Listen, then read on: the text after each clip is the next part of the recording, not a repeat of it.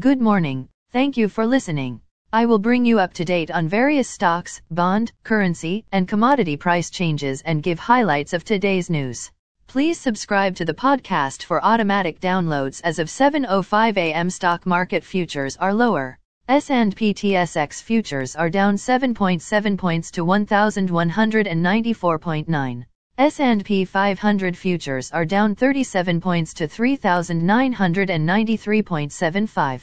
Nasdaq are down 146.5 points to 11722.5.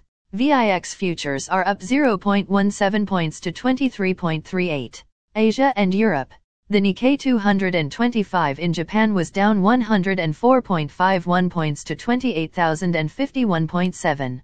The China CSI 300 was down 2.9 points to 3,751.99. The DAX in Germany is down 173.65 points to 14,291.55. The CAC 40 in France is down 78.48 points to 6,653. The FTSE 100 in London is down 37.4 points to 7,458.53. Commodity markets. Gold is down $30.90 to $1,787.60. Silver is down 80 cents to $23.32.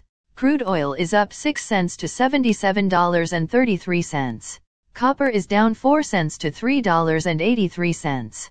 Natural gas is up 6 cents to $6.48. March corn is called to open lower at $6.49. January soybeans is called to open lower at $14.83. March wheat is called to open higher at $7.52. The Canadian dollar is 1.359. The Canadian 2-year bond yield is 3.73. The Canadian 10-year bond yield is 2.84. The United States 2-year bond yield is 4.22. The United States 10-year bond yield is 3.47. Bitcoin is at $17,706.30. Highlights of today's news. Canadian banking regulator to make announcement on mortgage stress test. Keystone Pipeline restarts. Bank of England raises interest rates by 50 basis points. Norway and Switzerland both hike interest rates. Chinese retail sales down 5.9% in November. Again, thanks for listening. For automatic downloads, please subscribe on a podcast app or platform. And please consider leaving a rating on the podcast app or platform, it helps grow the show. Thank you.